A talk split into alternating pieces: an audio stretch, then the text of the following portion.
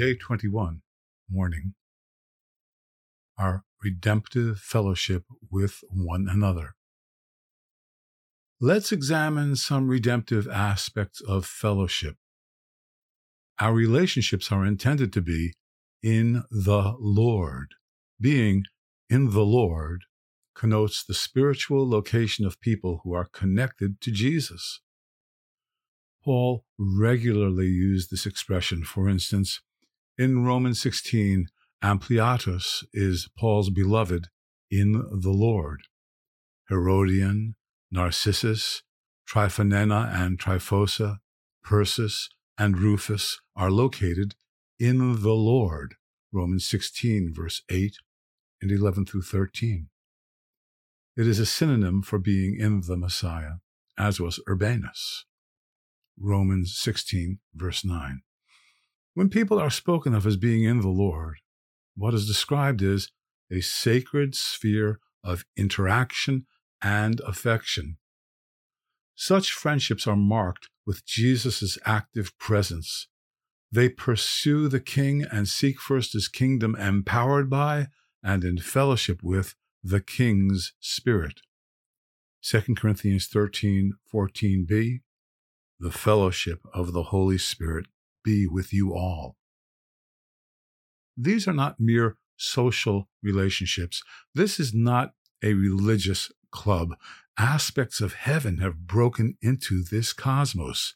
Their fellowship is based upon their relationships with God. 1 John chapter 1 verse 3 What we have seen and heard we proclaim to you also so that you too may have fellowship with us. And indeed, our fellowship is with the Father and with his Son, Jesus the Messiah.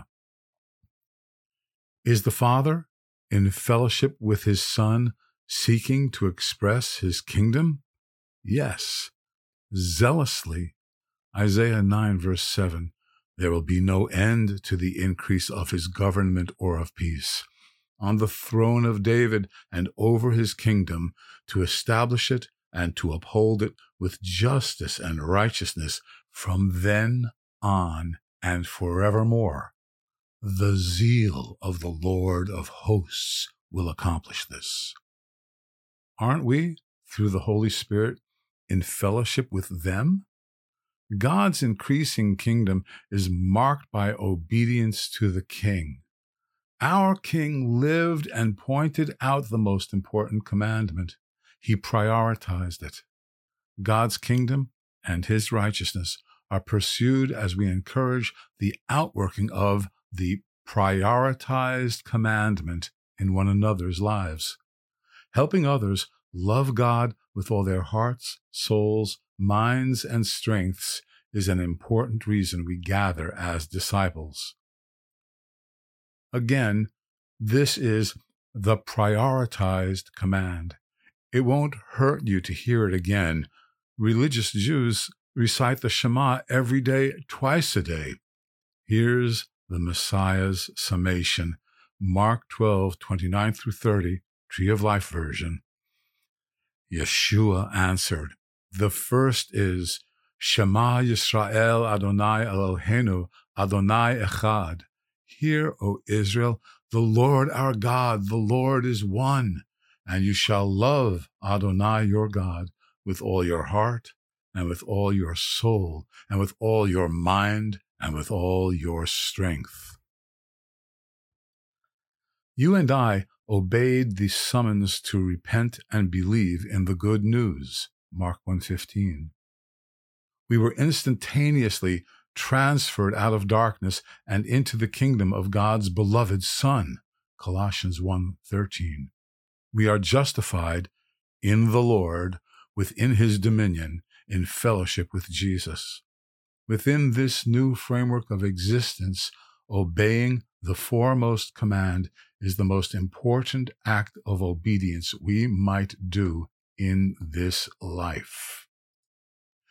If we assimilate this priority, and if we love our brethren, we will encourage one another to keep our love for God alive, fresh, and growing.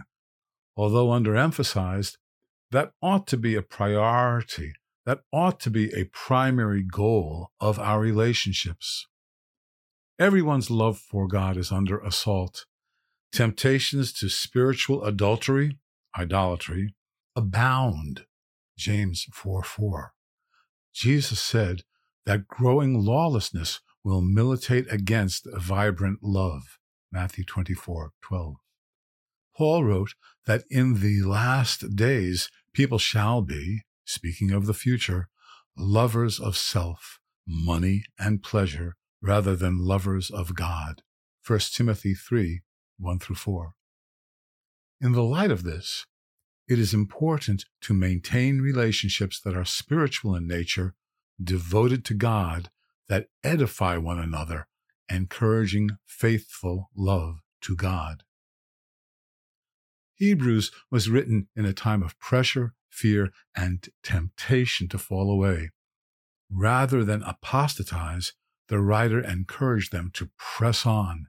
Hebrews 3:13, 10:25. But encourage one another day after day, as long as it is still called today, so that none of you will be hardened by the deceitfulness of sin, not forsaking our own assembling together, as is the habit of some, but encouraging one another, and all the more as you see the day drawing near. Our fellowship is with the Father and His Son through the Holy Spirit. 1 John 1 3, 2 Corinthians 13 14. We get to be loved by God and love God in fellowship with God and each other. It is our fellowship. Share what you love about God with someone you love.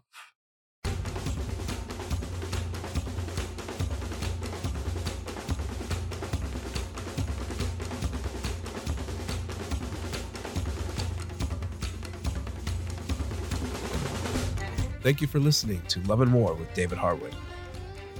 David is the pastor of Restoration Fellowship in Glen Cove, New York, and the author of several books, including God's True Love, For the Sake of the Fathers, and his latest, Growing in Love with God. You can find all of these books with links to purchase them on loveofgodproject.org. God's True Love is also available on Audible, and the others will be following shortly. Thank you, and please help us out by sharing this podcast with your loved ones.